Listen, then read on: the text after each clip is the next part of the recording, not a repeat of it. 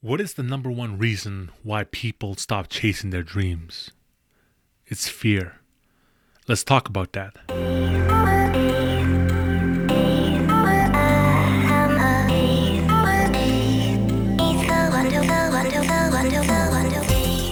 Welcome back to another episode of Chase What Brings You Happiness. I'm your host, Philip Matawasis, and I help people create more happiness and fulfillment in their lives, regardless of what's going on, by self mastery and mental toughness coaching. And in today's episode, I want to share my thoughts and experiences on dealing with fear. The reason why this topic is close to me is because I let it control me at one point in my life, and it only led me to a place of regret and I believe there are people that are still affected by this, limiting them from living their true selves and living be- way below their true potential. Fear is the number one killer of dreams and goals. What is fear, anyways? Eh, it's basically just false evidence appearing real. And fear is often tied with phobias that come from our childhoods, and also often tied with beliefs. And again, beliefs often come from our childhood and they follow us for the rest of our lives. And if we don't do anything to heal from them, from the fears and the beliefs, they will continue to control the direction and the quality of our life. I heard Tony Robbins say this in one of his videos. The real reason why you let fear control you is because the fear of not being good enough. And by not being good enough, that will ultimately lead you to failing. And by not being good enough, it will lead you into thinking that you will not be loved. That's the real reason why we have fear in our lives the fear of not being good enough, and by not being good enough, we will not be loved. Fear is just an illusion that our mind created to protect us from leaving our comfort zone and stepping into the unknown.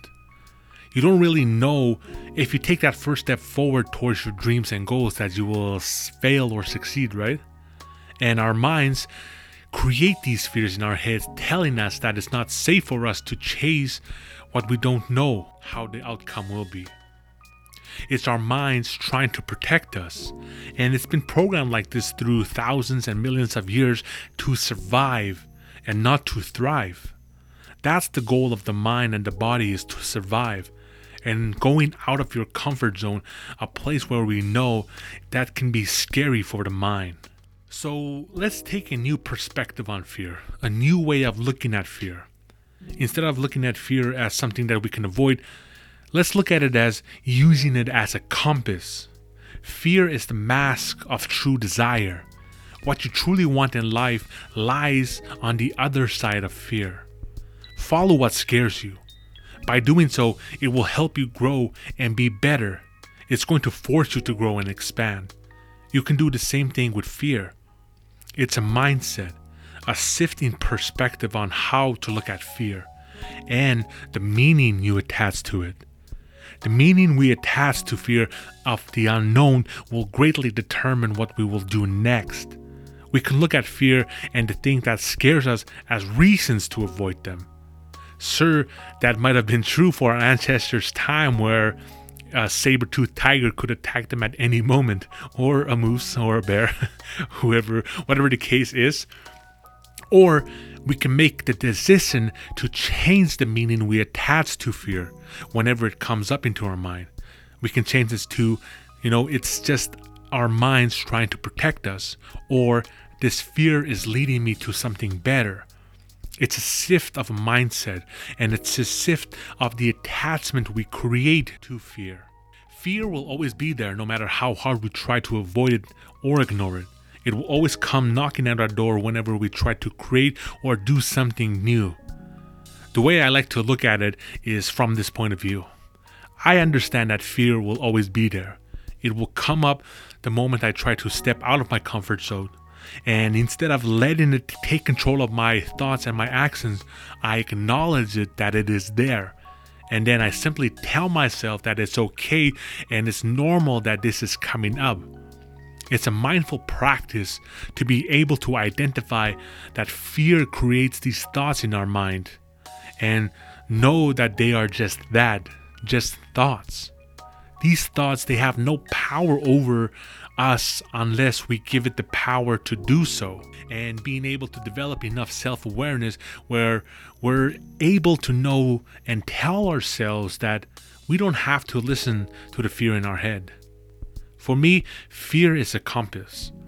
Whenever I do something scary and step into the unknown, I know it's the right direction that I'm headed.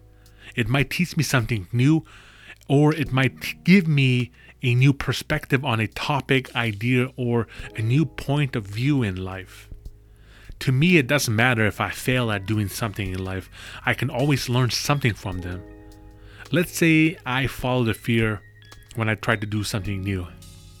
Could be a new career path, a business idea, or even a relationships. Two things will happen.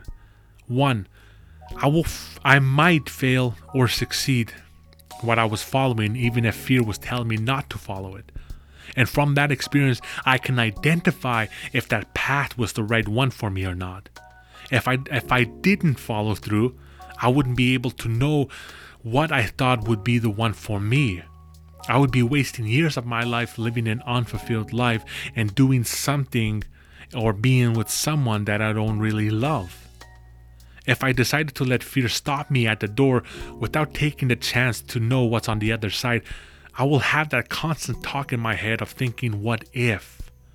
And I will spend time wasting on thoughts like that, thinking and wishing to go back in time and try something new. And the second thing that will happen you will rob yourself from the opportunity to practice being brave and courageous. Without fear, we wouldn't be able to practice being brave and courageous in life, and that's another opportunity for growth and to be better. I remember watching a video on YouTube by Will Smith. He talked about going skydiving for the first time, and he said that at first he was very excited to go skydiving. It started off as an idea or a thought he wanted to try something new, something that he never have done before. He continued by saying that everything felt fine as he was putting on the jacket and the harness to go skydiving. And then fear hit him when he was several thousands of feet up in the air, and the moment when he had to take that action to jump out of the plane. That's where fear came knocking on his door. And he stood there by the airplane door looking down at Earth, thousands of feet up in the air, his heart pounding and fear based thoughts flooding his mind. Most likely telling him that it's not safe to do so, that maybe it's a better idea to stay in the airplane. But here's where something powerful happened. The moment when he decided to take action and jump out of the airplane, the fear completely disappeared and he experienced happiness, joy, excitement, and seeing the beautiful, breathtaking landscape from thousands of feet up in the air. The moment when he decided to not listen to the fear that was screaming in his head is the moment that he became someone new, someone better. We can all follow what Will Smith did on that plane. Maybe we don't have to jump out of the airplane to do so, but we can follow his example by taking that next step forward despite having fear screaming and filling our heads with fear based thoughts. Maybe it's asking someone out for you, or maybe it's changing a career path, or maybe it's going back to school or learning how to cook or learning learning how to play an instrument. Whatever the case may be for you, know that whenever we try to do something new in life, fear will always be there to stop us from creating something beautiful and great.